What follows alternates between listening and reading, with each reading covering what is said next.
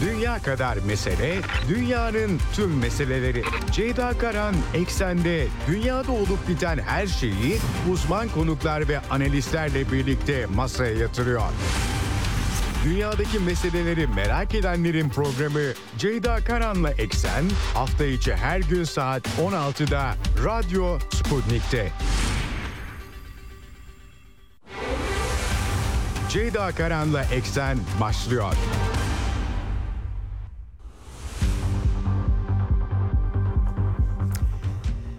Eksenden merhabalar efendim. Bugün 21 Şubat 2024 günlerden çarşamba. Dünyadan haberlerle karşınızdayız. Hafta ortasındayız ama e, genellikle daha sakin olan çarşamba gündemi bugün biraz daha yoğun. İsrail-Filistin çatışmasından yeni notlarım var size. Dün BM Güvenlik Konseyi'nde yine ateşkes tasarısı oylandı. Yine Amerikan vetosuna takıldı Cezayir'in tasarısı.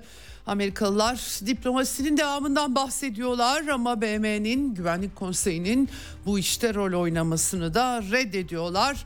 Ee, tepkiler var tabii ki aktaracağım sizlere. Çatışmalar devam ediyor tüm hızıyla İsrail Filistin arasında ve ayrıca Lübnan ve Kızıldeniz hattında da yeni notlar var. Onları da e, aktaracağım sizlere. E, özellikle de Husilerin, Ensarullah'ın hamlelerini dünya dikkatle, ilgiyle takip ediyor. Tabii Amerika ve Britanya Yemen'i vurmaya devam ediyor. AB misyonu da artık başladı e, Fransız donanmasının engellemeleri de var. Onları da aktaracağım size. Tabii bugün Batı dünyasından hepimizi ilgilendiren aslına bakarsanız Amerika dünyanın süper gücü kendi yasalarını Amerikan vatandaşı olmayanlara da dayatan bir güç malum her konuda ama tabii burada Julian Assange vakası çok sembolik programın son bölümünde gazeteci yazar Çağlar Tekin'le konuşacağız bu meseleyi. Kendisiyle daha önce de yayın yapmıştık. Takip edenlerden Türkiye'de çok fazla nedense ilgi yok ama Julian Assange kampanyası çok önemli. Tabii Türkiye'de de pek çok basın özgürlüğüyle ilgili sorun var. Batı dünyasına hep Türkiye'den bakılır. Batı dünyasında yargının ne kadar iyi işlediği, insan haklarının ne kadar savunulduğu, kamu ıı, güvencesi, ifade özgürlüğü maalesef artık bunun tam aksi yönde giden bir Batı dünyası dünyasıyla karşı karşıyayız ve belki de Julian Assange davası bunun en net en somut örneği. Bugün e, e, dün başladı aslında duruşmaları. Londra'da yüksek mahkemede temyiz hakkını kaybederse her an Amerika'ya iade edilebilir. 175 senelik bir cezayla 1917'den kalma bir casusluk yasası na tabi olacak şekilde akıbeti belirlenecek. Sağlığı çok kötü çünkü tecritte tutuluyor. Çok uzun zaman geçti. Belmarsh hapishanesinde İngiltere'de aslında siyasi suçluları tırnak içerisinde söylüyorum tabii ki iade etmemesiyle tanınıyordu ama Anglo-Saksonlar artık zaten işleri değiştiriyorlar. Evet buradan notları da elimden geldiğince aktaracağım. Tabii Ukrayna çatışması ile ilgili önemli notlar var. Rusya Federasyonu güçleri nihayet Donetsk halkını kısmen tabii ki rahatlatacak çünkü burnunun dibindeydi 25 kilometre kuzeyde Avdiivka'yı kontrolünü ele aldılar. Ukrayna ordusu kaotik bir biçimde çekilmek zorunda kaldı. Diğer cephelerde hem Avdiivka'dan hem diğer cephelerden notlar var onları da aktaracağım. Sergey Shoigu Rusya lideri Putin'e raporunu sundu açıklamalar var. Son dönemde Amerika'da bir uzayda nükleer silah e, olayları pişiriliyor. Onunla ilgili açıklamalar açıklamalar var. Dikkat çekici. Tabii Avdiivka bozgunu ile ilgili Batı medyası ve bundan sonra ne olacak? Batı'nın silah ve mühimmat üretimiyle ilgili büyük sıkıntılar var. İsteseler bile nereden nasıl kısa sürede tabii uzun sürede üretilir elbette ama kısa sürede nasıl verecekler orası meçhul. Notları aktaracağım sizlere. Amerika'nın Atakam sistemleri sağlamışlardı zaten daha uzun menzillileri verecekleri söyleniyor. Almanya'da da tahmin edeceğimiz üzere Scholz'a Taurus e, füzesi verilmesi baskıları var. G20 toplantısı Brezilya'da yapılıyor. Sergey Lavrov Rusya Federasyonu'nu temsil ediyor. Ee, ve e, pek çok tabii buradan da notlar aktaracağım. Yine Amerikan seçimlerinde üslup sertleşiyor giderek. E, hepsini sizlere aktarmaya çalışacağım. Avrupa'daki çiftçilerin eylemleri de var. Çok önemli. Çiftçiler doğrusunu söylemek gerekirse e, teskini olmuyorlar. Avrupa Komisyonu'nun Ukrayna'dan her ürüne buyurun geçin demesine isyan her yerde devam ediyor. Yeterince yer verilmese bile. Evet şimdi e, kısa sürede e, Çağlar Tekin'le bir saatlik bir süreçte ben size dünya özetlerini aktaracağım. Ardından konuğumla Julian Assange vakasını konuşacağız. E, o yüzden başlamadan önce tekrar bir tanıtım arası ve hemen buradayız. Dünya kadar mesele, dünyanın tüm meseleleri. Ceyda Karan Eksen'de dünyada olup biten her şeyi uzman konuklar ve analistlerle birlikte masaya yatırıyor. Dünyadaki meseleleri merak edenlerin programı Ceyda Karan'la Eksen hafta içi her gün saat 16'da Radyo Sputnik'te.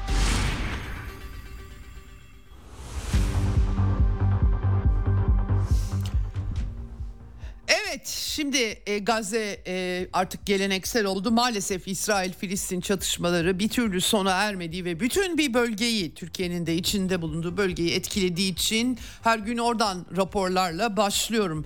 En az 12.660 çocuk 8600 civarında kadın olmak üzere 29195 can kaybı açıklanan 30 bine doğru gidiyor. Dördüncü ayda yaklaşık 69.170 yaralı sayısı. Bunlar tabii enkaz altındakiler dahil değil. Açlık alarmı verilmeye BM ajansları tarafından devam ediliyor.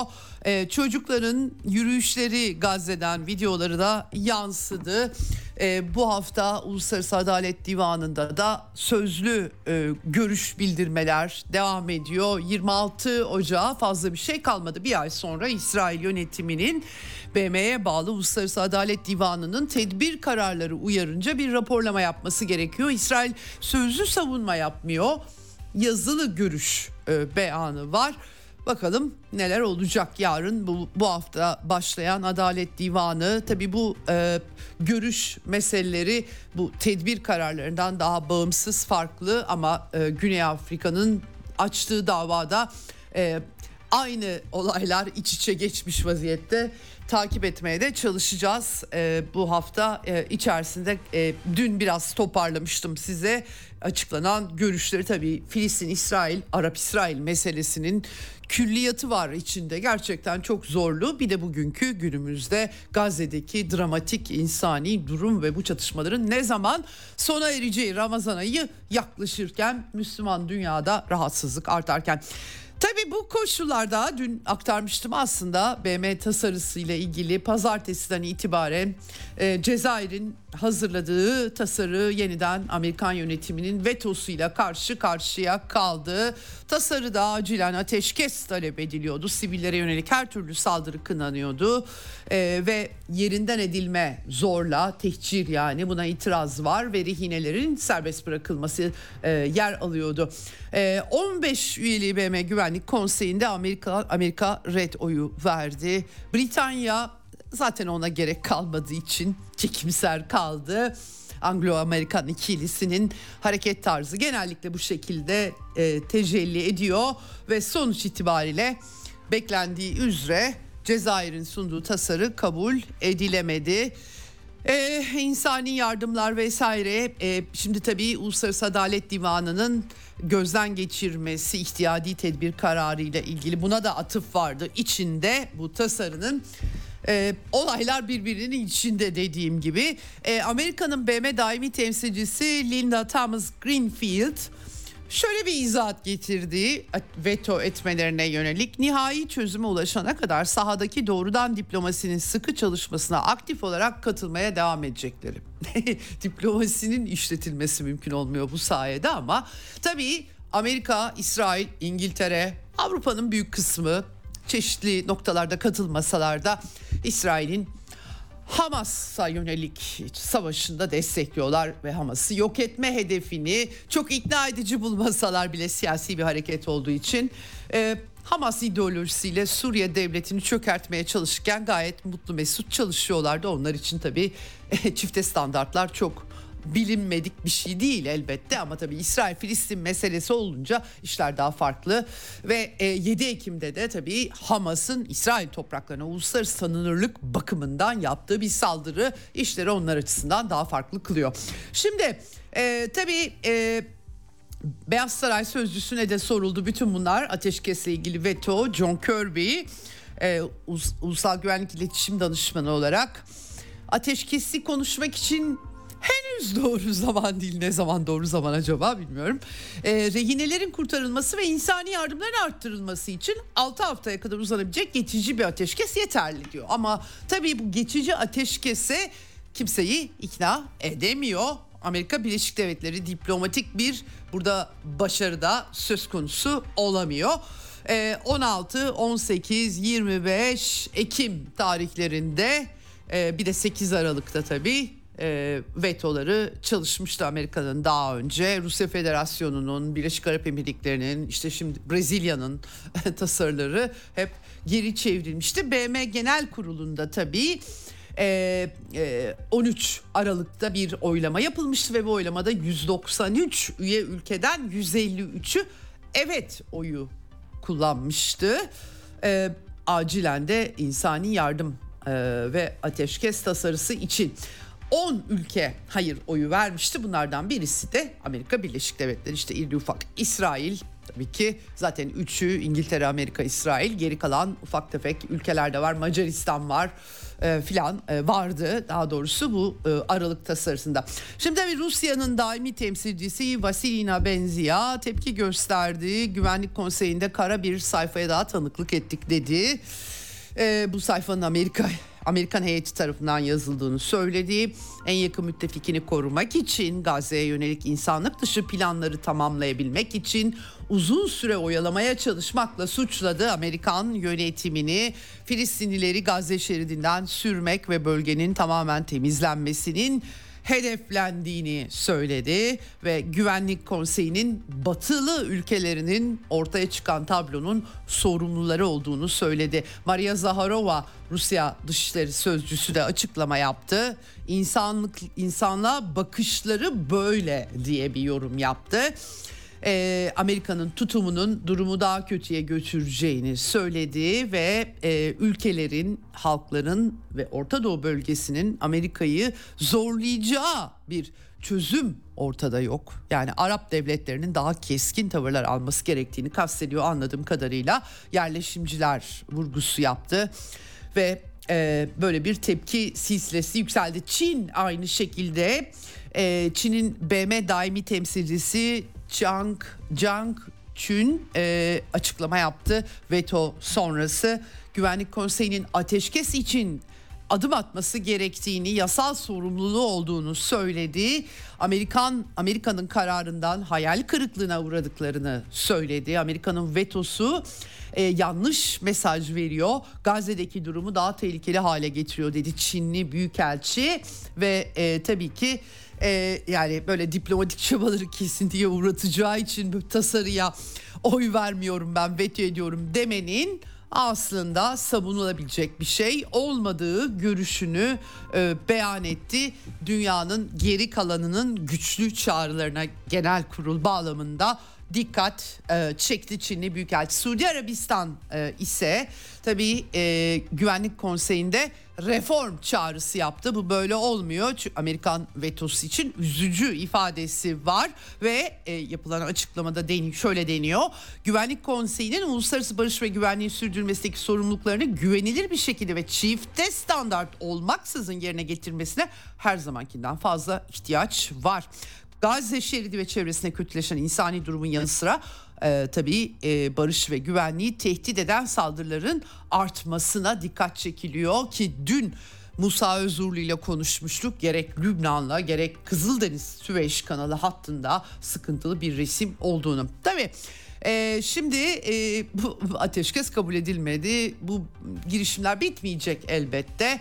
Ramazan yaklaşıyor. Amerika bakalım 6 aylık böyle 6 haftalık bir şeye ikna edebilecek mi e, kimseyi onu tabii e, e, 6 haftaya kadar uzayabilecek 6 haftalık derken bir anda 6 hafta değil e, böyle bir şey kotarabilecekler mi göreceğiz. Amerikan tabii, tabii bu arada dün aktarmıştım önceki gün aktarmıştım size. Brezilya Devlet Başkanı Lula da Silva'nın Etiyopya'daki toplantıda İsrail'i soykırımla suçlaması İsrail Brezilya ilişkileri e, kopma noktasında Büyükelçi, Büyükelçi geri çağırdı Lula da Silva. Tabii Amerikan yönetimine de sordular. Lula da Silva'nın e, görüşünü katılıp katılmadıklarını açıkçası katılmıyoruz diye yanıt verdi Dışişleri Bakanlığı sözcüsü Amerika'nın Matthew Miller ve e, işte e, inanmadığımızı açıkça ifade ettik soykırım gerçekleştiğine dedi. Çatışmaların en kısa sürede bitirilmesi. Bu arada Birleşmiş Milletler raporuyla İsrail askerlerinin ben çok sayıda video da gördüm aslında tabii tecavüz yok içinde ama taciz videoları bir raporlama yapmış BM e, İsrail'de Hamas'ı e, kadınlara, İsrailli kadınlara tecavüzle suçluyor. BM'nin de raporu var. Gözaltına alınan kişilere, sivillere e, davranışlarla alakalı. Bunları da sormuşlar Amerikan Dışişleri Sözcüsüne. Ee, e, burada e, e, yani güvenilir, kapsamlı, şeffaf soruşturma çağrısı yapmış Amerikan Dışişleri Sözcüsü. En az iki Filistinli kadın tutukluya tecavüz edildiği ve diğerlerinin de cinsel şiddet gördüğü vurguları var. Bu konuda sosyal medyada da karşılıklı e, kapışmalar ve propaganda videoları da yayınlanıyor diyebilirim. Evet. Şimdi e, Amerikalıların bir yandan işte bir şekilde bir Filistin devletini de genel kurulda tanımak e, gibi planlar yaptığı ama tabii ne kadar işlevsel olacak orası ayrı bilgileri vardı. Fethi Hareketi'nden Devrim Konseyi üyesi Taysir Nasrallah demiş ki yani Amerikalılar e, samimi değiller, istekli değiller Filistin devleti konusunda. Tabii Amerika'nın samimi olup olmaması çok bir şey değiştirmiyor açıkçası. Bunu bölgede İsrail'in İsrail'e kabul ettirmek hangi yöntemle olursa bilemiyorum ama iki devletli çözümü de Netanyahu yönetimi reddediyor. Tek taraflı tanınmasını Filistin devletinin kategorik olarak zaten dışladıklarını söylüyorlar ve böylesi bir tanıma eşi görülmemiş bir biçimde terörizme ödül olur deniyor. Evet tarafların pozisyonları 180 derece zıt onu vurgulamak gerekiyor. Evet şimdi e, bunun dışında Lübnan cephesinde tabii e, Hizbullah'la İsrail arasında zaman zaman gerilim sivil alanların da vurulmasıyla yükseliyor bu hafta. E, dün konuştuk e, konuğumla da ben de aktarmaya çalıştım. E, Lübnan'da e, bayağı Lübnan ordusunun Hizbullah'ın da değil etkili olduğu bölgeleri vurdu İsrail. Bir yandan içeride tatbikatlar var. Bir çatışma çıkarsa kuzey sınırında zaten 100 bin e, sivil oradan kaydırılmış durumda elektrik kesintileri vesaire yaşayan kimse de çok fazla kalmadı aslına bakarsanız ama çeşitli şeyler yapılıyor. Hizbullah bu arada videolar yayınlıyor. Ee, roketlerini pek çok sakladıkları roket alanları var anladığım kadarıyla. Ee, ve e, bunları vurgulayan bir video yayın yani savaş çıkarsa size zarar göreceksiniz demeye çalışıyorlar ve Yemen Kızıldeniz hattı Amerika ve Britanya Hava Kuvvetleri e, Hudeyde sahil kentine Yemen'de 6 saldırı düzenlediler en son. El Erek Arek bölgesi, El Ceba, Cebane bölgesi, e, Hudeyde'de e, e, ve Merkez Kuvvetler Komutanlığı aynı zamanda bir e, e, Yemen Yemen'in de Aden limanına e, giden bir Yunanistan bandıralı gemi bu Sea Champion.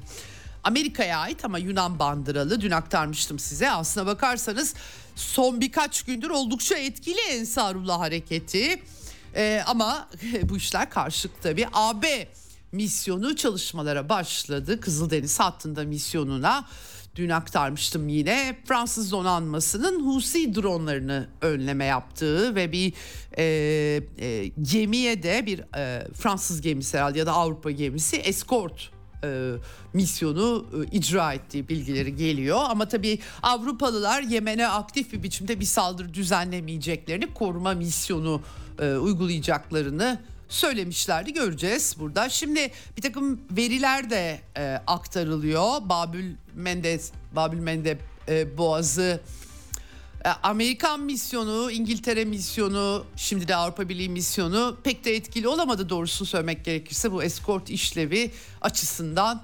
E, tabii arada hiç gemi geçmiyor. Rus ve Çin gemileri geçiyor onu da biliyoruz. Ee, göreceğiz akıbetini ama e, geçen ay Amerikalılar en az 200 hava saldırısı düzenlemişler. Ee, tabii pek çok ticari gemi hatta iddialara göre savaş gemisi de hasar gördü. Bunlar somutlanabilmiş doğrulanabilmiş diye onu belirteyim. Fakat tabii e, Amerika büyük bir güç hele donanma gücü olarak e, öyle bir e, kolaylıkla bu işleri de teskin edebilmiş gözükmüyor. Bu yıl başından bu yana toplam değeri 280 milyon dolar olan en az 100 uçak savar füzesi kullandı. Dün e, MQ-9 e, SİHA'sının e, enkaz halinde denizden çıkarılışının görüntülerini söylemiştim size. Yayınladılar çünkü. Osint bile yayınladı. Yani Yemenli Husilerin iddiası da değil. Basbayağı ortada çok foto fotoğraf olarak çarpıcı görüntüleri de var bunların. Şimdi Warzone kanalı var. Bunlar e, aktarıyorlar. İHA'lar, gemi savar füzeler ve seyir füzelerini engellemek için SM2 bu 2 milyon dolar değerinde, SM6 4 milyon dolar değerinde karadan havaya füzeler kullanıldığı Amerikan bütçesine şimdiden 1,5-4 milyar dolara mal olduğu çok yüksek bir rakam bu. Çünkü Husilerin ellerindeki sistemler her ne kadar etkili olduğunu herkes bir şekilde teslim etse bile bu kadar pahalı değil gerçekten. Amerika'ya pahalıya patlayan bir operasyon olacağını hemen herkes söylemişti zaten. Ee, ayrıca Husiler Amerikan donanmasının son olarak en yeni otonom sualtı araçlarından e, birisi Remus 600 Yemen açıklarında bunu ele geçirmişler. Video yayınlamışlar yine. Bilmiyorum. Ee, hatta İranlı uzmanlar da bunları inceliyor diye söylentiler tabii aldı başını gitti. Ama e, çarpıcı bir isim var. Çok pahalıya patlayan Kızıldeniz operasyonu. Gelirlerinin yarısından olan Mısır. Gazze ablukası kalkmadan, çatışmalar durmadan e, durmayacaklarını söyleyen Ensarullah Hareketi. Böyle bir resimle karşı karşıyayız. E, Avrupa'ya giden ticaret hatlarında kesintiler, navlun e, artışları falan filan. Evet. Bu arada enteresan bir not daha ileteceğim. Somali'den bugün Hasan e, Muhammed e, parlamentoda hitap ederek açıklayacak iddiaya göre e, Somali Bakanlar Kurulu Türkiye'ye Somali karasuları üzerinde tam yetki veren bir 10 yıllık deniz güvenlik anlaşmasını onayladığı yolunda bizim ülkemizde böyle uluslararası açılımlarına bir yenisini eklemiş gibi gözüküyor. Bilemiyorum ne gibi sonuçlar doğuracak orada ee, daha baş, daha detaylı olarak meseleye bakmak zannedersem gerekiyor teknik yanlarıyla. Evet bu arada bütün bunlar olurken Rusya Federasyonu bütün Filistinli grupları, Filistin e, özel yönetimi, FKÖ, Hamas, İslami Cihat, diğer laik seküler Filistinli grupları Moskova'da ağırlamaya hazırlanıyor. Bu konuda e, Mihail Bogdanov Fetih ve Hamas yetkilileriyle görüşmüş. Bir birlik yani siyasi birlik oluşturmak tabii bir mücadele veriyorsanız böyle bu kadar ayrı ayrı e, zor oluyor ama bu yıllardır yapılan bir şey. E, şimdi biraz daha e, bu süreçte Rusya Federasyonu daha da işe el atmış gözüküyor. Şubat sonunda Moskova'da Filistinli siyasi güçler arasında bir toplantı yapılacak. Bunun öncesindeki görüş alışverişi diye nitelendirebiliriz. Son girişimleri e, Rusya zaten siyasi birlik tabii ki temsilci olarak Filistin özel yönetimini tanıyor Rusya Federasyonu ama öte yandan da bir siyasi birlik yani bir müzakere yapılacaksa barışta görüşülecekse bir siyasi birlik gerekiyor çünkü bu görüşler hareketli. Bu konuda Türkiye'den bu arada e, Özgür Özel 15 Nisan'da Filistin'e gidecekmiş. E, Ramallah'ta Mahmut Abbas'la görüşeceğini söyledi. Enteresan daha çok CHP tabii Türkiye'de yerel seçimler iç politikaya odaklanmış durumda. Ama e, Filistin'de yakınlarını kaybeden yaralıların ailelerinden işte e, Ramallah'a götürülmüş olanlarla da görüşmeyi Mahmut Abbas'ın yanı sıra içeren bir hamle olduğunu e, anlıyorum bu açıklamadan. E, son olarak e, Orta Doğu'dan İran'da e, 14 Şubat'ta olmuştu. Bunu ben e, size aktarmamıştım galiba. Gördüm ama tam boyutlarını anlayamamıştım. 14 Şubat'ta bir e, Çehar Mahal Bahtiyari e, ve Fars eyaletlerinde doğal gaz hattında dağıtım boru hatlarında iki noktada bir sabotaj saldırısı. E, tabii New York Times falan birkaç gün sonra yazmıştı bu işleri. Devrim muhafızları batılı yetkililere dayanarak İsrail'in sabotajı olduğu görüşünü dile getiriyorlar ama İran Petrol Bakanı da bu boru hatlarından sorumlu e, ulusal gaz şirketi, gaz dağıtım şirketinden bir yetkili de çok kısa sürede onarım yaptıklarını ve pek bir etkisi olmadığını söylemişler. İsrail komplosunda hiç e, hiçbir yerde neredeyse kesinti olmadı. İsfahan'da yakın köylerde basınç düşüşü oldu diyorlar. Böyle sabotajlar bu çatışmanın da bir parçası haline gelmiş durumda. Evet. Şimdi e, bugün tabii e, e, programın e, son bölümünde Çağlar Tekin'le konuşacağız Londra'da. E, karar e, günü yanlış görmediysem 20-21 idi. Dün başladı aslında 2010'da Amerika'nın Irak ve Afganistan'da işlediği savaş suçlarını kanıtlandıran, delillendiren belgelerle başlamıştı. Bizim dış habercilik serüvenimizde Julian Assange'ın büyük bir etkisi var gazetecilikte, habercilikte teknolojiye geçişle birlikte özellikle ilk başta bir hackleme, basit bir hacker muamelesi yapılmış gibi gözükse de o dönemin daha liberal akınlarının e, etkisi altında hiç de öyle olmadığı Wikileaks'in ortaya çıktığı Batı'nın önde gelen kurumlarıyla gaz, gazetecilik medya kurumları New York Times'lar, Washington Post'lar, Guardian'lar, Independent'lar onlarla birlikte edit edildi ve Amerikan hükümet yazışmaları ortalığı kapladı. Bunlar yalanlanacak işler değil, gerçek yazışmalar. Tabii e, Amerika gibi bir süper güç bunu asla hazmedemedi. Şimdi e, 1917'den kalma bir casusluk yasası ile Julian Assange'ın peşine düştüler. Uzun yıllar yanlış hatırlamıyorsam 7 sene Ekvador elçiliğinde rehin kaldığı hayatını adadı aslında e, hepimizi ilgilendiren insanlığa karşı suçlar, e, efendim e, e, savaş suçları, kamu yararı olan e, habercilik aslında diyebiliriz bunlara. Bütün ülkeleri ilgilendiren ve e, bu davada e, Amerika'ya iadesi belirli şartlarla o şartları ne kadar karşılayacakları meçhul e, karar verildi ve temize başvuruldu. Şimdi bu e, artık e, bu temizle reddedilirse her an Amerika'ya uçabilir. Geçen hafta içi hafta sonu Avustralya parlamentosu oylama yaptı. Assange Amerika ile bir alakası yok bu arada Avustralya vatandaşı. Dolayısıyla da e, istiyorlar vatandaşlarını Amerika'ya giderse özel güvenlikli bir yerde e, tutulacak ve sağlığı çok kötü. Öyle kötü ki öksürürken kaburga kemiğinin kırıldığı bilgisi var. Nasıl koşullarda tutulduğunu hesap edin. Anglo e, Anglo-Sakson hukuku çok özen özenilir Türkiye'den ne kadar şahane denilir. Bakın kırmızı çizgilerle alakalı tabii ki e, e, kırmızı çizgileri aşmadığınız müddetçe bir şey olmuyor tabii ama aştığınız zaman başınıza bunlar gelebiliyor demek ki. Ee, şimdi e, Avrupa İnsan Hakları Mahkemesi ne de bu işi taşımak istiyorlar ama eğer Amerika'ya uçururlarsa e, ve her an uçurabilecekleri söyleniyor. Ben yayına girerken henüz bir karar görmemiştim. E, o zaman e, haklarını yitirecek. İngiltere'de büyük bir kampanya var. Dünya çapında büyük bir kampanya var. Dün protesto gösterileri oldu. Dünkü duruşmada avukatları Assange adına e, önemli itirazlar getirdiler. Associated bu arada Associated Press Ajansı Amerika'nın kamu ajansı öncelikle erişim vermişler onlara. Herkes giremiyor da salona dışarıda kalabalıklar var. İnternet üzerinden aktarımlar önceden başvuruyla yapılıyor. Bizim Silivri'dekinden farklı değil yani öyle söyleyeyim size.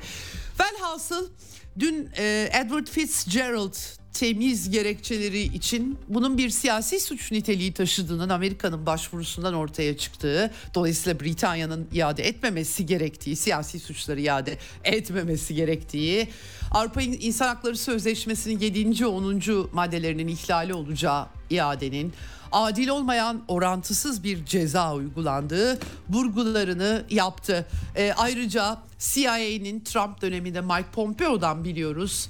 E, baya bir komplo kurup Assange'ı suikastle öldürme komplosu kurduğu yani CIA'in e, dolayısıyla da Amerikan hükümetine teslim etmek ölüm cezası anlamına geliyor.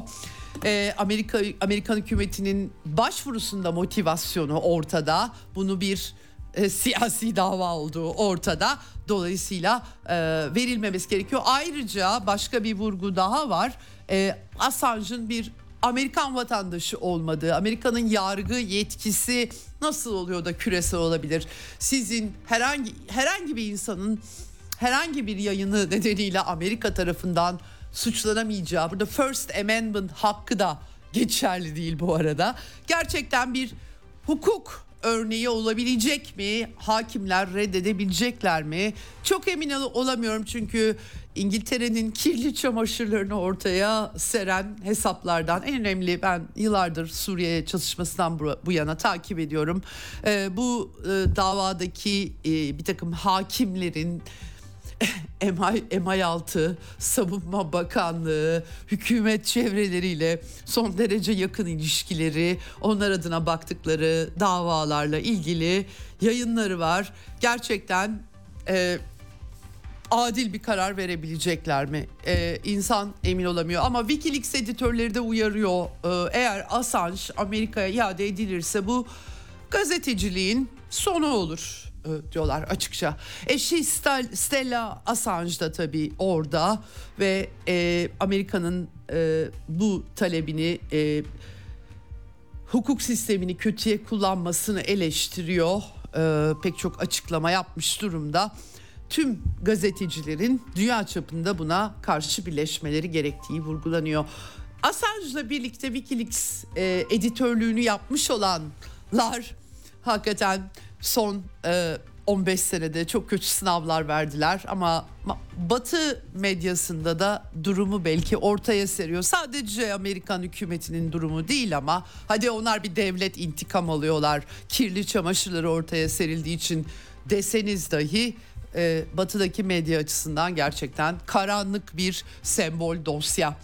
İki yüzlülük testi, turnusol kağıdı e, nasıl dersek hakikaten e, çok e, kaygıyla bekliyoruz sonucu. Bu arada Tucker Carlson Putin'le röportajı işte e, geçen hafta 9 Şubat'ta yap, e, yayınlanmıştı. E, milyon, on milyonlarca insan izledi. X'ten, X, e, X kanalından, YouTube'dan vesaire. Tucker Carlson röportaj vermiş bununla ilgili. E, maceralarıyla ilgili. iki yıl hazırlık yaptığını söylüyor. Valla iki yıl hazırlık yapmış enteresan buldum doğrusu.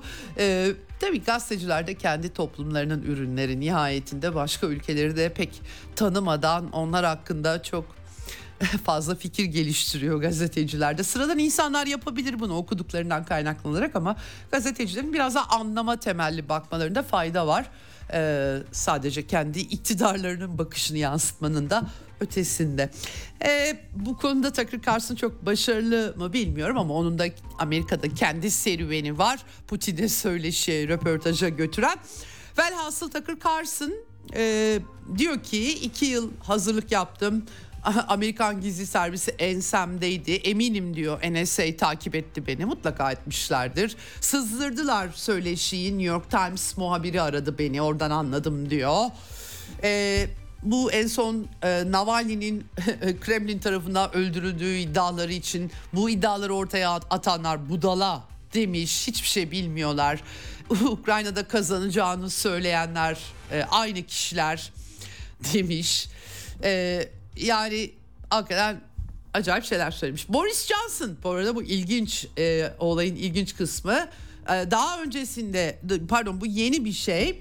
E, Boris Johnson'la röportaj yapmak istemiş çünkü Ukrayna çatışmasının ilk başta bitmesini engelleyen herkes biliyor artık.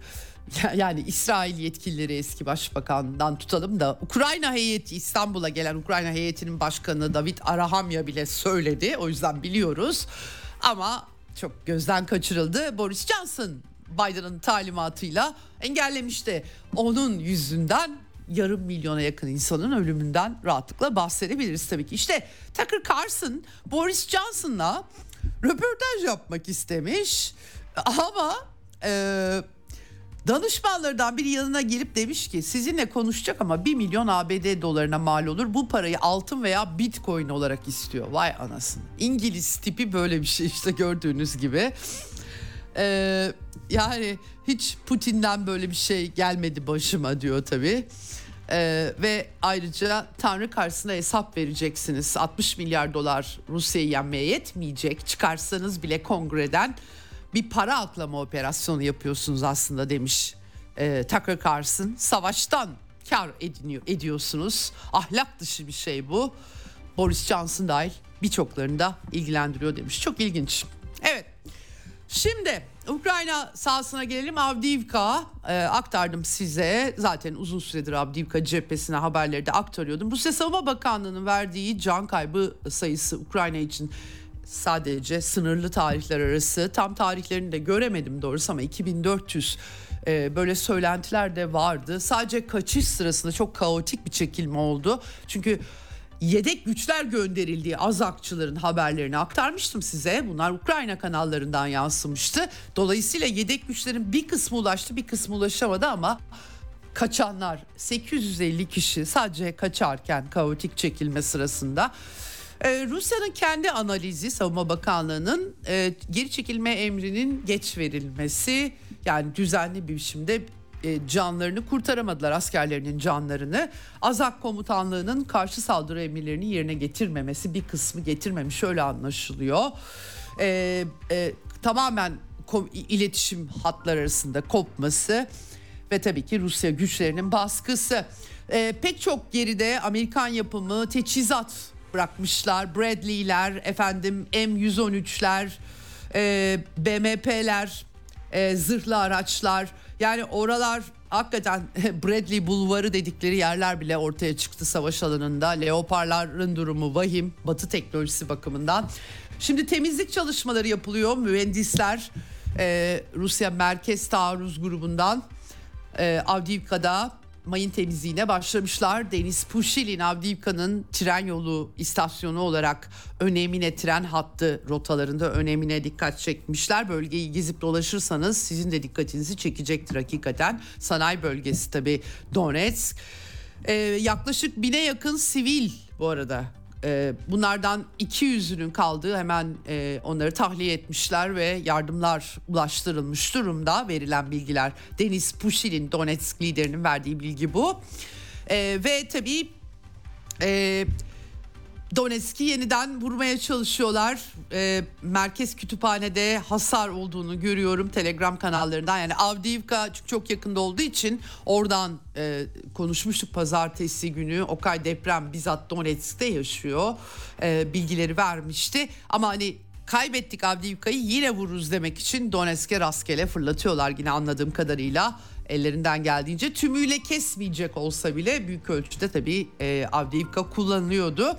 Rusya güçlerinin ilerlemelerinin devam ettiği pek çok cephe Lastochkino Orlovka hattı. Artık Avdiivka'dan sonra yine Zaporojye Rabotino bölgesinde Ukrayna güçlerinin de bir yedekleme yaptıkları, rezerv güçleri konuşlandırdıkları bir direniş hattı oluşturdukları ama çok da yolunda gitmiyor galiba. Ne kadar uzun sürebilir bilmiyorum e, pek çok yerden haber var. Bir de Krinki size bir dönem e, Aralık'ta, Ocak'ta aktarıyordum sürekli. Her son bölgesinde Ukrayna güçleri köprübaşı elde etti yaşasın diye Batı medyası çok uzun süre yazmıştı. İşte oraya da Rusya Federasyonu bayrağı dikilmiş durumda her sonda. Videoyu da paylaşmışlar.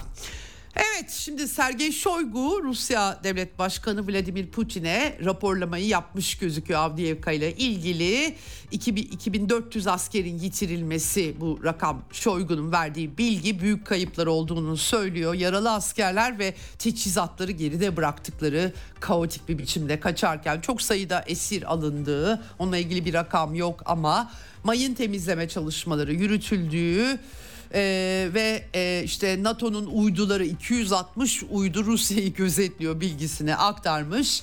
Ee, sonrası açıklama da yapıyor. Çok zorlu bir iş. Yaz taarruzunu da özenle e, e, geri ittirdi Rusya Federasyonu ordusu. Azak Denizi'ne ulaşmayı hedefliyorlar. Yazıldı çizildi Batı medyasında ama başaramadılar e, diye aktarmış. Putin'in açıklamaları var.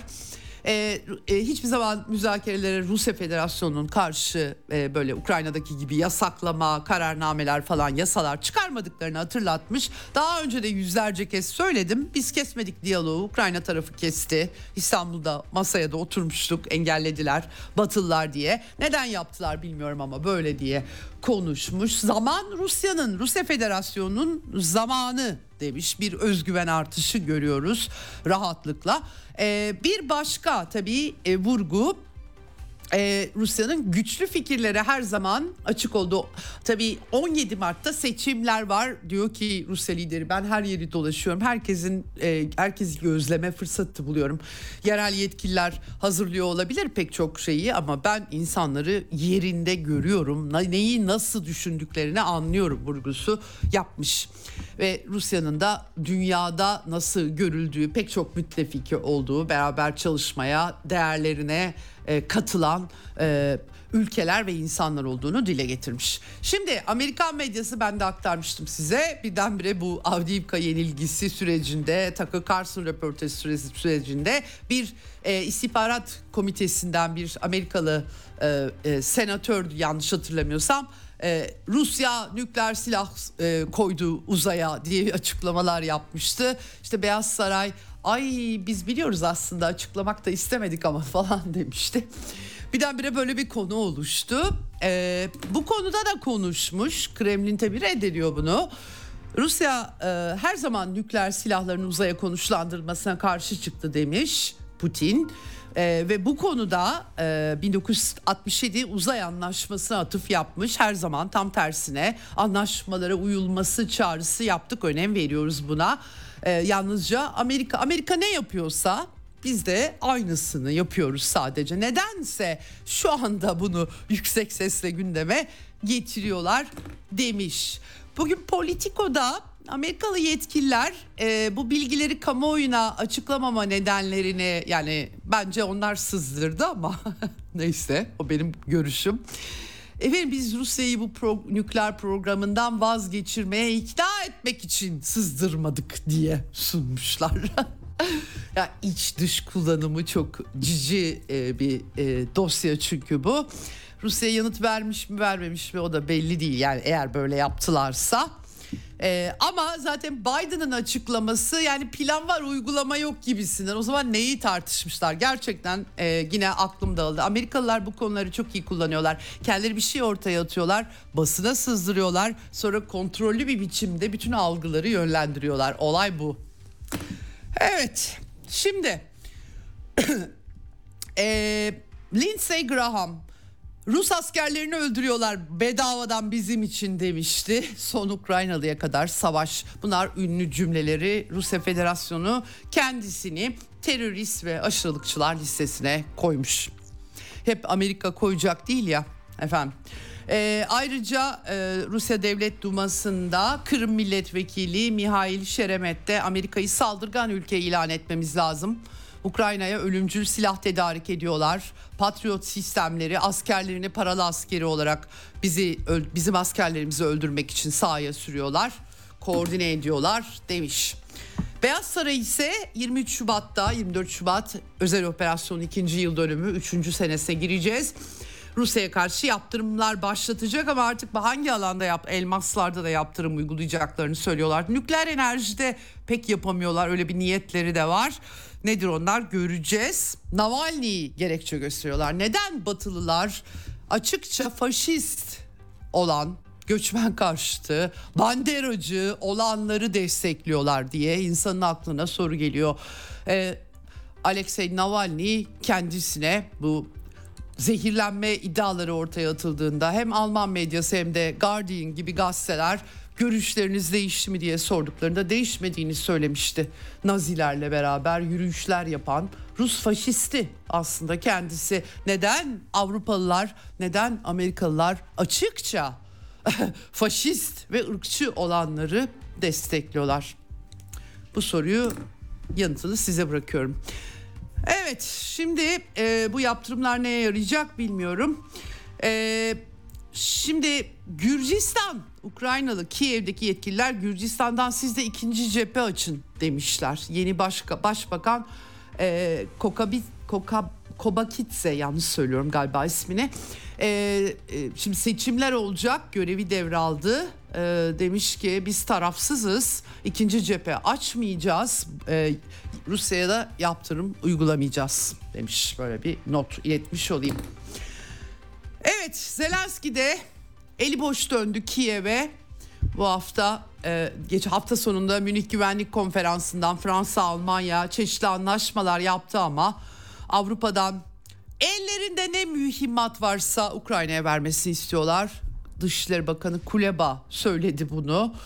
E, e, Kiev'de Avdiivka yenilgisinden sonra durum çok iyi olmasa gerek hemen Kupyansk cephesinde askerlerle buluşmuştu ama Zelenski'nin kendisi çok moralli gözükmüyor. Askerlere ne gibi moral verdiğini doğrusu kestiremiyorum. Ee, Avrupa Birliği'nin vaatleri 1 milyon İHA. Valla İHA'larla savaş yani İHA'lar etkili oluyor tabii ama savaş İHA'larla kazanılır mı onu bilemiyorum. Ayrıca Fransızlar üçüncü taraflardan Türkiye gibi ülkeler dahil olmak üzere e, mühimmat alınıp Ukrayna'ya verilmesini reddediyor. Kendi savunma sanayilerinden Avrupa içinden olması şart koşmuş vaziyette. Ee, Avrupa'da tabii tartışmalar çok Amerikalılar bu işin e, bu işten kar sağlıyorlar ekonomilerine yük bizim sırtımıza biniyor diye tartışıyorlar. Bir yandan NATO tartışmaları da var ama şimdi e, yani bunların hepsi Batı medyasında yer alıyor. E, bir tek F-16'larla ilgili o da Haziran'a ertelenmiş. Ukrayna'da F-16'ların kalkıp ineceği havaalanı anladığım kadarıyla sıkıntısı var. Ee, onları geliştireceğiz diye Yuri Ignat hava kuvvetlerinden açıklama yapmış. İyi de Rusya hava alanlarını vuruyor. O F-16'lar nasıl gidecek Ukrayna'ya nasıl kalkacak nereden kalkacak gibi sıkıntılar. Şimdilik Haziran'a ertelenmiş durumda. Efendim e, göreceğiz hep beraber. Batı medyasında artık açıkça benim size haftalardır aktardıklarım yazıyor zaten. Seferberlik, silah yokluğu, mühimmat yokluğu, fon yokluğu ee, ve e, tabii Avdiivka'nın düşüşünü de artık aktarıyorlar. Tabii bir takım uzmanlar ay sembolik canım diyorlar. Stratejik önemi yokmuş. Bir kısmı Rusya Federasyonu lehine dönüm noktası. Independent mesela New York Times aynı şekilde büyük bir moral çöküşünden bahsediyor. Ee, Bloomberg'de, Wall Street Journal'da çok sayıda analiz var bununla ilgili. Şimdi Amerikalılar uzun menzilli menzillerini sınırlamışlardı. 350 kilometre Atakamslar verecekler ee, iddiaya göre. Ee, Amerika'da e, CNN'e yansıyan bir tartışmayı aktarmıştım dün size. 430 milyon dolar kendi bütçesinden para yok. Yani Pentagon kendi bütçesinden yani biraz yasa dışı kullanım mı olmuş bilmiyorum doğrusu ama masrafları e, eğitim programları falan da yapıyorlar. Oradan para harcamışlar. Hükümet de tekrar kapanma riskiyle karşı karşıya birkaç gün en azından bir Mart'ta bütçe sıkıntısı var çünkü Amerika'da ne yapacaklar göreceğiz. E, NATO tabi burada e, Kiev rejimine Ukrayna e, Rusya'da nereye vuracaksınız bir listesini çıkartın bakalım demişler. Böyle pişkin pişkin de yapıyorlar bunu. Sonra da biz doğrudan savaşta değiliz ki Rusya'yla falan şeklinde söylüyor. Bu da enteresan. Ee, sivilleri vuruyorlar yani Belgorod'da gördüğümüz gibi öte yandan NATO silahlarıyla siviller ölüyor. Hani Rusya ordusuna da bir hasar verdirdikleri de tam e, yakıt e, e, tesisleri vesaire vuruldu elbette ya da köprü iki sene önce neredeyse bir buçuk sene önce vuruldu ama son tahlilde ikame edilemeyecek biçimde Rusya Federasyonu ordusuna bir zarar da verilmiş değil. Karadeniz'deki bir takım eski gemilerin vurulmasından ya da zaten hasarlı onarımdaki gemilerin vurulmasından söz ediyorlar. Donbas cephesinde neye yaradığını ben bilmiyorum doğrusunu söylemek gerekirse. Yani başarı e, hanesine yazılacaksa. E, Trump açıklama yapmış Fox News'a konuşmuş demiş ki Valla yani e, onlar Ruslar, Rusya Hitler'i yendi, Napolyon'u yendi. Bu bir savaş makinesi öyle yenemezsiniz kolay kolay. Avrupa ülkelerinden daha büyük nüfusu vesairesi kaynakları demiş. Avrupalılar da öyle bedavaya savunma almak yok para verecekler diyor Trump. Amerika'da tabii e, Biden-Trump çekişmesi hızlanıyor elbette. Trump'ın iddiası ben başkan olsaydım böyle savaşlar, krizler olmazdı. E, diğer ülkelere bedavadan yardım veriyoruz, savaşlara paraları harcıyoruz. Biden faşistler tarafından kontrol ediliyor diyor Trump. Ee, Biden da göreve uygun değil Trump deli diyor. Böyle enteresan bir Amerikan seçimi izliyoruz bu sene tabii ki. Yolsuzluk iddiaları e, Trump'ın emlak e, fiyatları yüksek gösterdik gerekçesiyle çok yüklü miktarda mahkum olması. Bunu da eleştirenler var. Aslında hukuksuzluk yok. Hatta zarar gelen kimse yok. O da enteresan.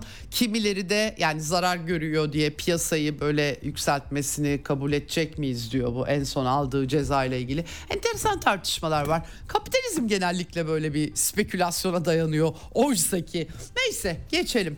Efendim Almanya Taurus baskısı altında Scholz e, DPA ajansı Alman hükümetinin uzun menzilli Taurus sistemlerini Ukrayna'ya vereceğini verecek gibi gözüküyor diye yazmışlar. Yine Scholz, Scholz naza çekiyormuş. Koalisyon ortakları istiyormuş. Scholz naza çektiği her şeyi verdi.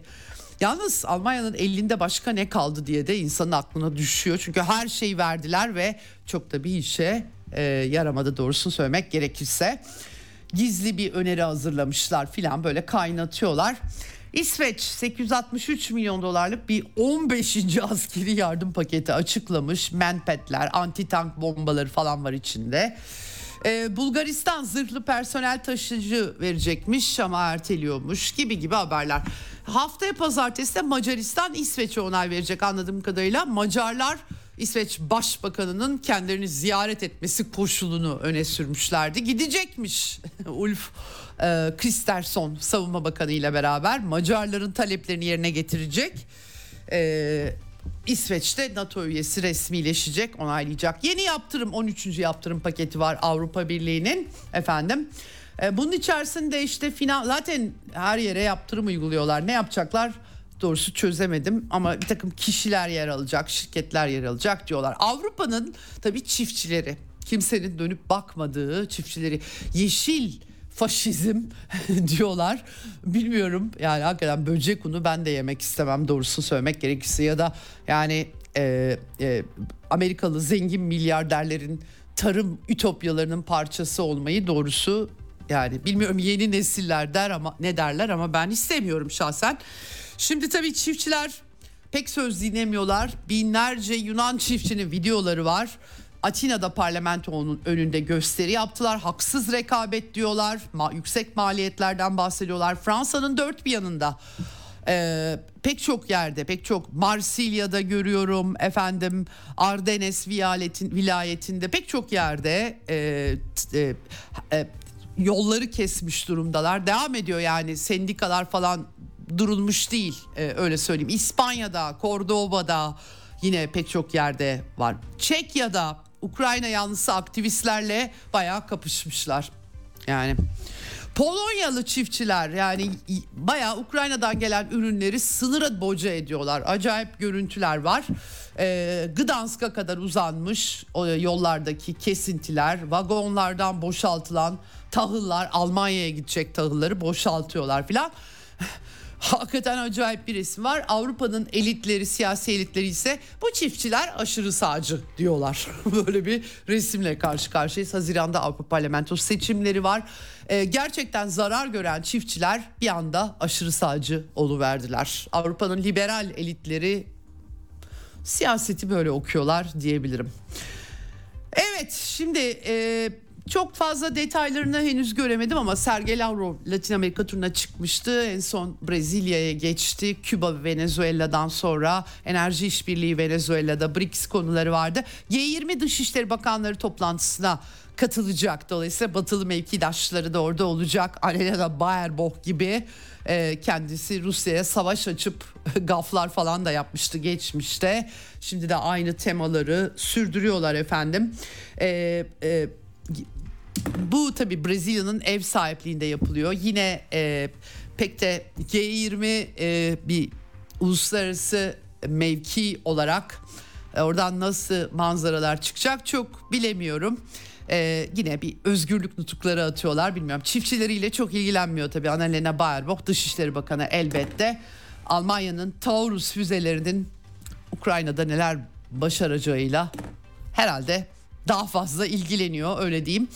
Ee, Rusya'nın bu Afrika ülkelerine bedava tahıl sevkiyatı vardı. 200 bin tona ulaşmış bunlar. Karadeniz tahıl girişimi sona erdiğinden beri gönderilenler, e, açıklamalar yapılmış. Vladimir Putin'in Afrika zirvesi olmuştu geçen yıl. Vadiydi efendim. E, Afrika'da da bunu özel olarak işlemek lazım. En son Kongo'da Amerika ve Fransız bayrakları yakmışlar. Batılı büyükelçiliklerin kapatılmasını talep ediyorlar. Afrika'da Amerika kontrol altına almaya çalışıyor belli ülkelerdeki hissiyatı. Ama e, genel bir kıtaya şöyle bir özel olarak bakmak lazım bir ara. Fakat artık vaktimi doldurdum. Şimdi son bölüme geçmemiz lazım. Çağlar Tekin birazdan bizimle olacak. Bizden ayrılmayın.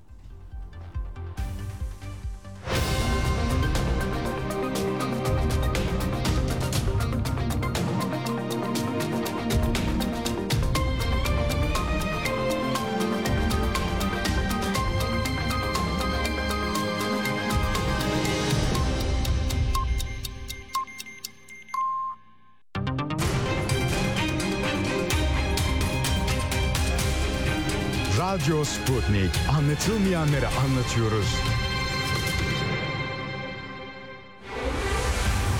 Ceyda Karan'la Eksen devam ediyor.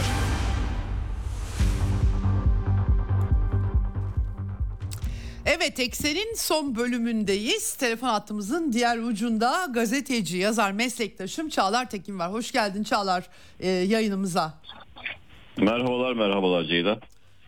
Çok teşekkür ediyorum. Ee, en son aslında e, bu e, Julian Assange meselesini e, arada Latin Amerika'yı sen de gidip gezip dolaşıp oraları da bilen bir insan olarak seninle konuşuyoruz ama Assange'ları da takip ediyoruz seninle. Sen de ilgileniyorsun. Türkiye'de biraz ilgisizlik var sanki Julian Assange'ın. Bugün gerçekten kader günü gibi e, gözüküyor. Çünkü eğer temiz e, başvurusunda red kararı çıkarsa Amerika'ya gönderebilecekleri söylüyorlar. 2000'li 2010'lu hatta 2000'lerin başlarında Irak Savaşı biraz hafızamız zayıf değil mi? Her şeyi unutuyor insanlık. Ee, 2010'larla birlikte daha da e, hızlandı ve Julian Assange hem teknolojik bugün artık teknolojik gazetecilik hepimiz yapıyoruz bir şekilde farklı kullanıyoruz.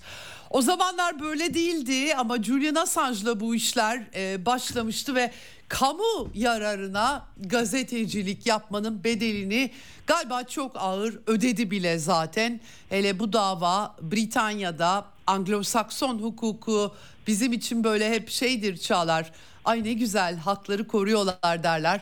Ee, çok şey söyleyen bir dava Julian Assange kampanyasının açıklamaları var. Baktın biliyorum ilgileniyorsun. Neler oluyor Londra'da bugün? Assange'la ilgili e, ne yapıyorlar? Amerika'nın bu kininin sebepleri biraz hatırlatır mısın dinleyicilerimize? E, niye bu kadar e, bir e, e, bir insana bu kadar intikamla yaklaşıyorlar? Ya Assange meselesi ne diyelim hani kabaca öyle hatırlatalım. Hmm, Çünkü evet. aşağı evet. yukarı 14-15 yıldan beri tartışılan bir başlık e, sonuçta Wikileaks belgeleri e, en fazla evet. bilinen ismini böyle belki isimlendirerek e, anımsatabiliriz insanlara.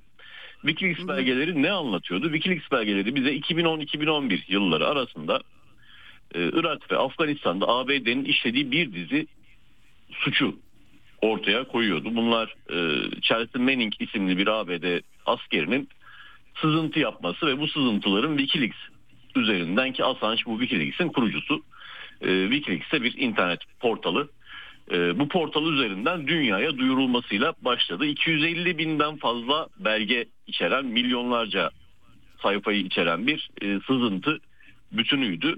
E, bu Wikileaks sızıntıları dediğimiz veya e, Manning's sızdırdığı belgeler bütünü. Biz burada ne görüyorduk bu belgelerde, bu videolarda, bu diplomatik yazışmalarda?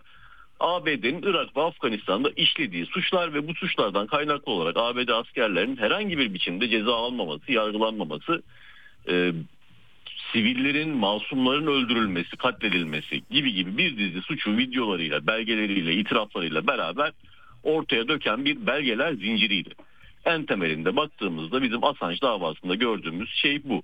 Peki ne oldu? ABD neden buna itiraz etti? Buradaki ABD'nin istediği ne? ABD çok hı hı. kabaca e, şunu söylüyor bu davada.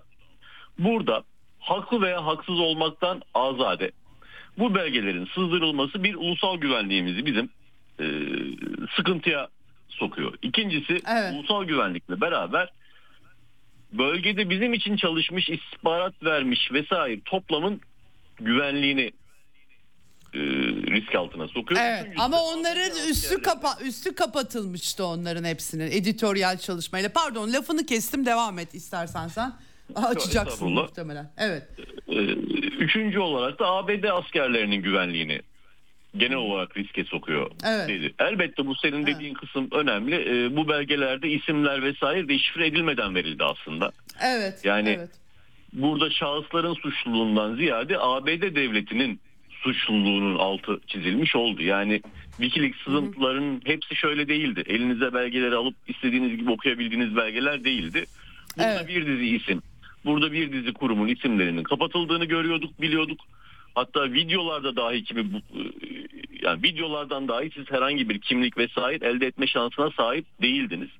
Burada bir bütün olarak ABD'nin bu suçların üstünü örttüğünü anla, e, anlatan ve bunların delilini ortaya koyan bir sızıntı bütünüydü. Bizim karşılaştığımız şey buydu. Yani orada işte ABD için e, istihbarat toplayan Iraklı, Afganistanlı isimlerin deşifresi gibi bir durum söz konusu değildi. Zaten bu duruşmalar süresi boyunca da Assange'a e, hukuk hizmeti veren, yardımcı olan bu anlamda Assange'ın savunmasını üstlenen ekibin temel e, referanslarından birisi de bu aslında. Biz e, evet. belgelerinde hiçbir bir şahıs, hiçbir e, isim, oradaki hiçbir zat hı hı. E, deşifre edilmedi. Bundan kaynaklı olarak bir e, bireylerin güvenliğinin deşifre edilmesine ilişkin bir durum söz konusu değil. Burada mesele ABD devletinin kendi yasalarını da çiğneyerek e, bu suçları işlemesi ve örtbas etmeye meselesi. Hı hı. En temelinde evet. yani en özüne baktığımızda gördüğümüz tablo uzaktan baktığımızda öz itibariyle bu aslında.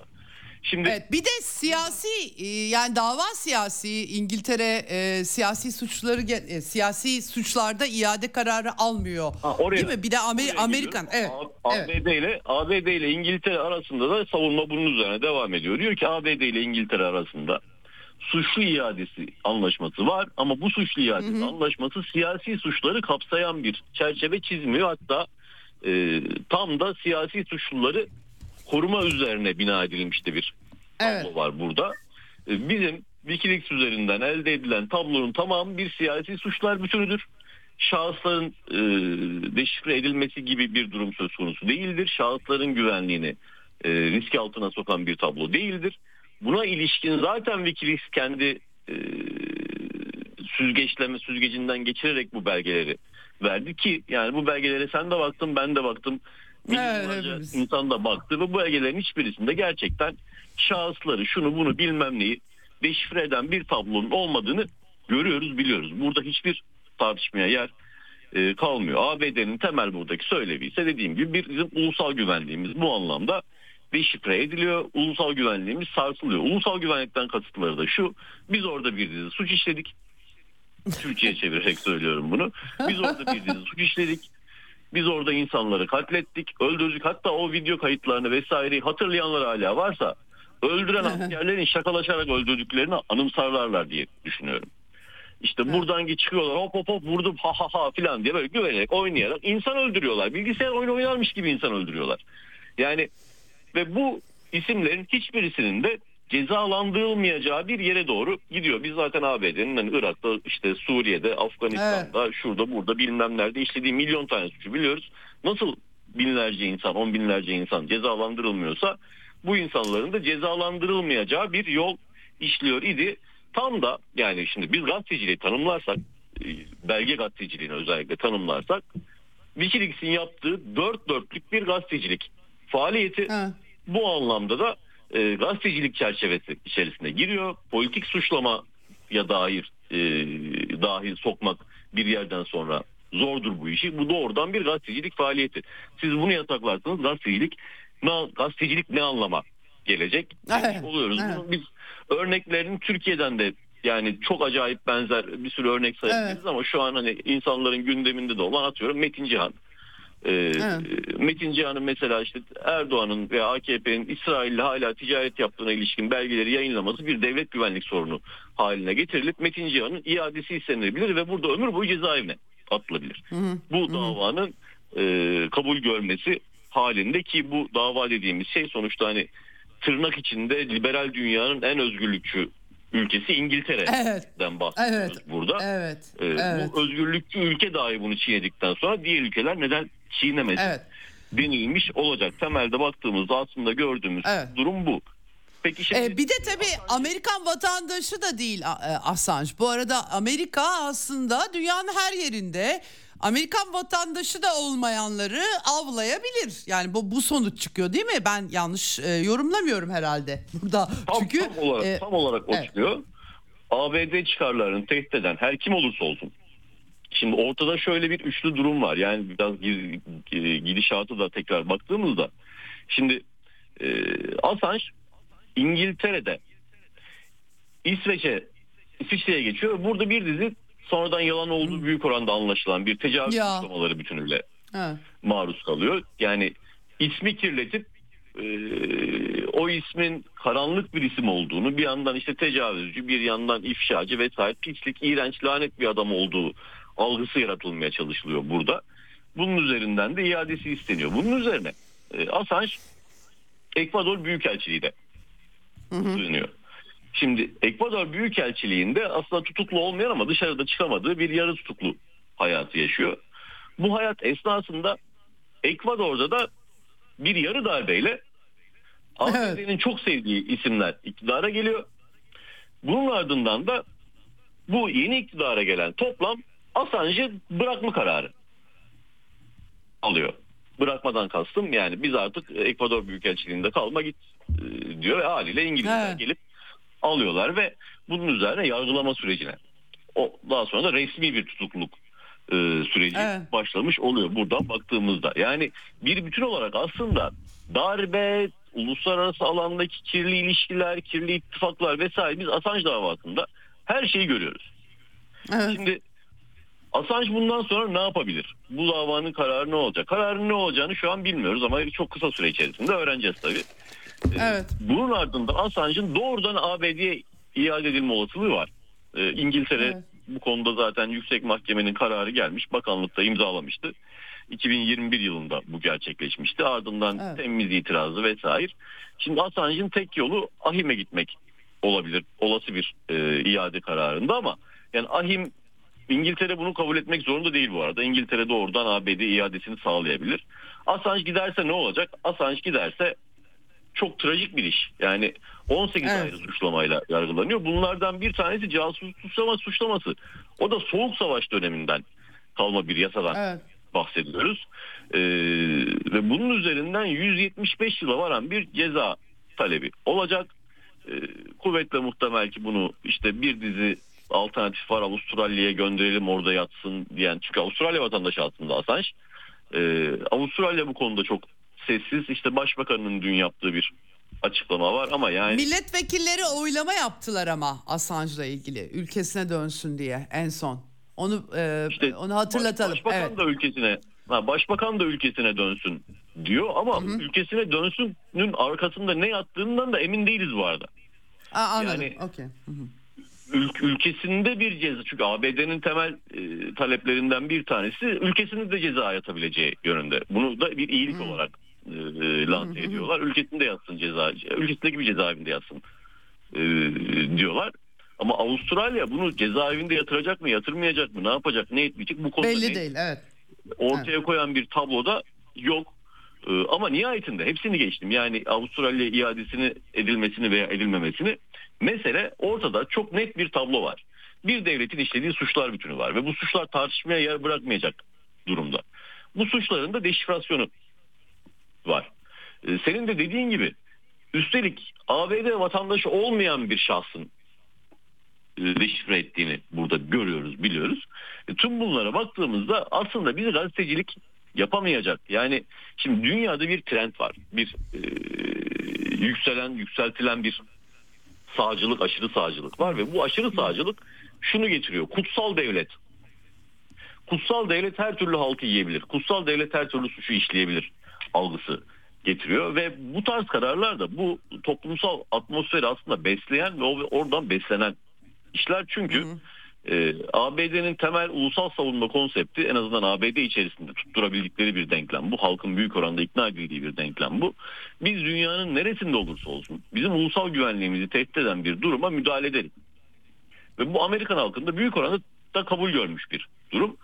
Assange'ın bu, bu tarz bir durumdan cezalandırılması demek ABD'nin artık istediği her yere uluslararası alanda bir alan açmış olacak kendine ve her yere sarkabilme ABD'nin işlediği her türlü suçu deşifre e, edildiğinde hepsine karşı hamle yapabilme tırnak içinde hürriyeti kazandığı anlamına gelecek ve bu yolda da işte biz e, Ekvador'da ne olduğunu görmüştük o dönem dediğim gibi bir yarı evet. darbe süreci onun üzerinden gerçekleşen iade süreci vesaire.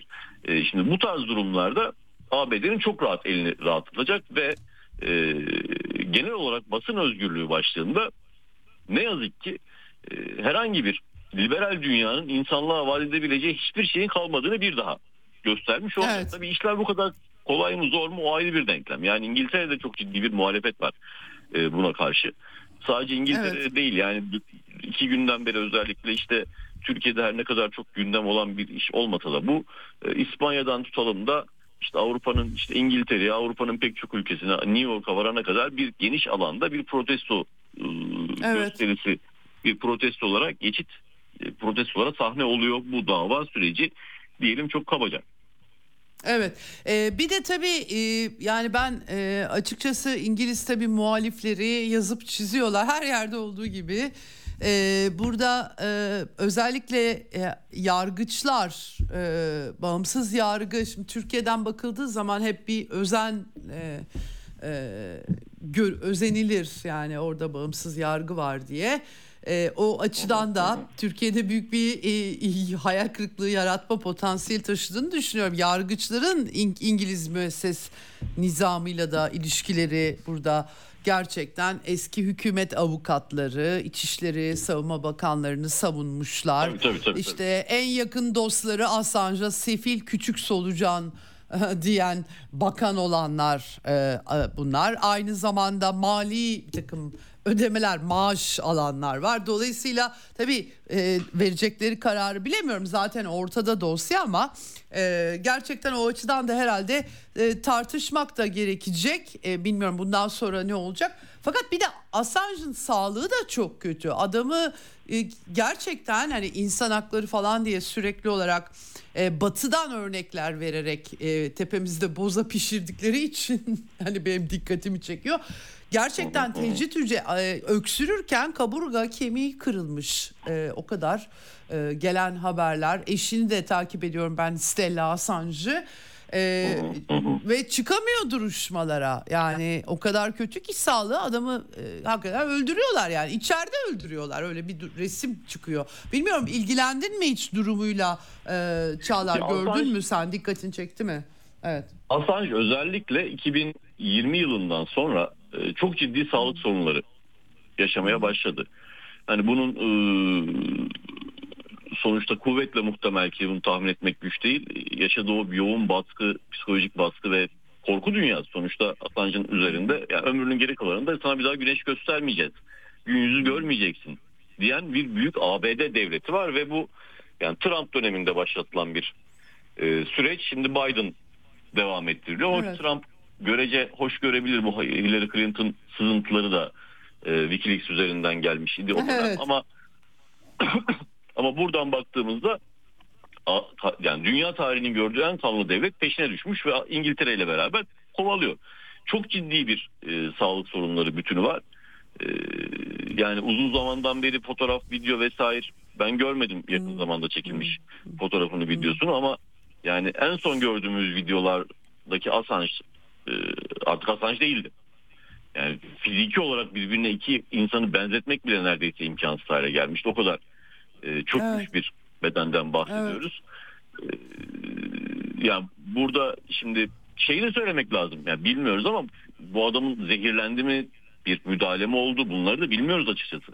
Sonuçta karşımızdaki devlet ABD ve İngiltere her türlü haltı yiyebilecek iki devletten bahsediyoruz. Bunu farazi bir şey evet. söylüyorum ama yani biz daha şimdi işte şu an Navalny'nin öldürülmesi meselesini konuşurken e, ya. yani Rusya hakkında bir sürü şey söyleniyor ki yani Navalny dediğiniz herif de bir faşist bir heriftir. Yani şimdi Türkiye'de konuşuluyor ama kimse anmıyor. Yani Kafkaslar'da yaşayan Türklerin hamam böceği gibi öldürülmesi gerektiğini söyleyen bir adamdır sonuçta Navalny dediğiniz tip bir neonazidir. E, politik olarak ölmesi başka bir şey ama yani politik olarak zaten suçludur. Politikadaki bir şeyler suçtur. Hitler'i savunmak suçtur. İnsanların hamam böceği gibi öldürülmesini istemek bir suçtur. Ama hiçbir zaman biz Assange'dan buna benzer ki Avrupa'da şu an Navalny için her gün bir yerlerde eylemler vesaire yapılıyor. Muhtemelen ki haftaya Rusya'ya karşı bir yaptırımlar listesi yeni açıklayacak ABD ne yaptırım evet. açıklayacaklarsa evet. başka bir şey ne kaldı yaptırım uygulayacaklar bilmiyorum. ee, ama yani Assange için kimsenin ağzını kimse ağzını açmıyor. Kimse gıkını kıpırdatmıyor. Oysa Assange burada herhangi bir suç işlemiş bir karakter değil. Aksine işlenen suçları deşifre etmiş bir karakter. Bahsettiğimiz karakter böyle bir Evet. Evet.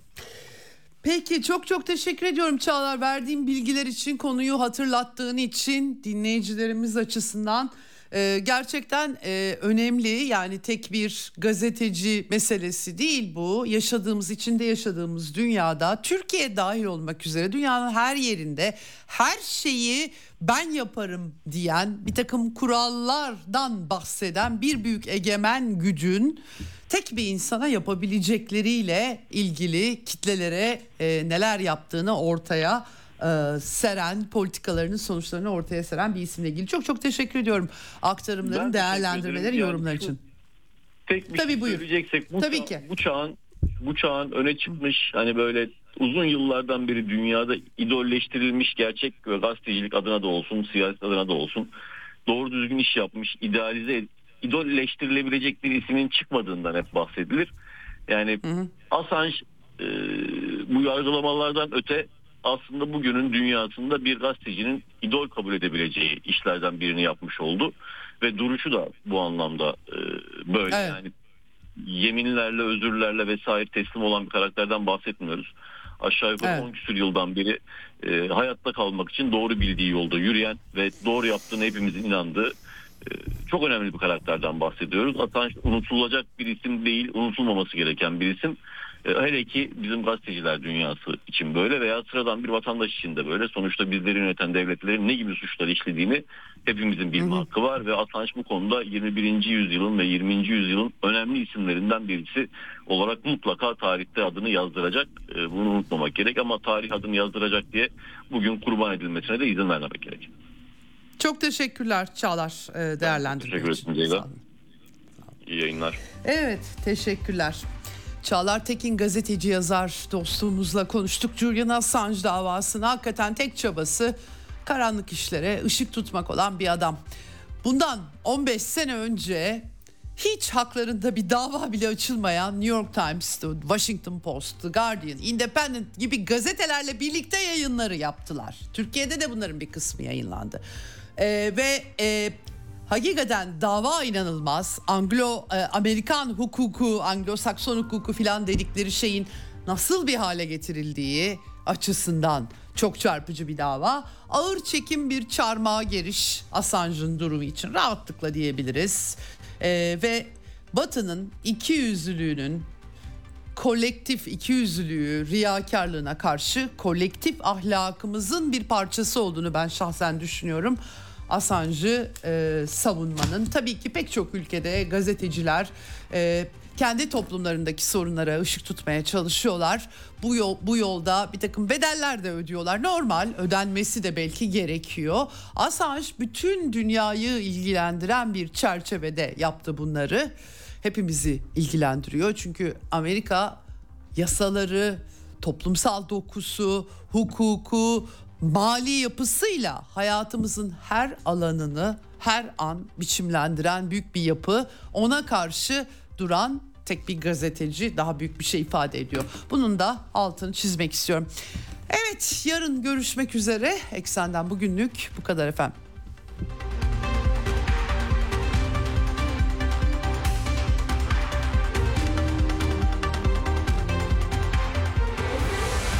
Ceyda Karan'la Eksen sona erdi. Dünya kadar mesele, dünyanın tüm meseleleri.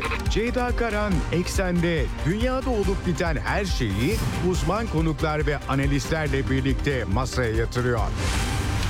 Dünyadaki meseleleri merak edenlerin programı Ceyda Karan'la Eksen hafta içi her gün saat 16'da Radyo Sputnik'te.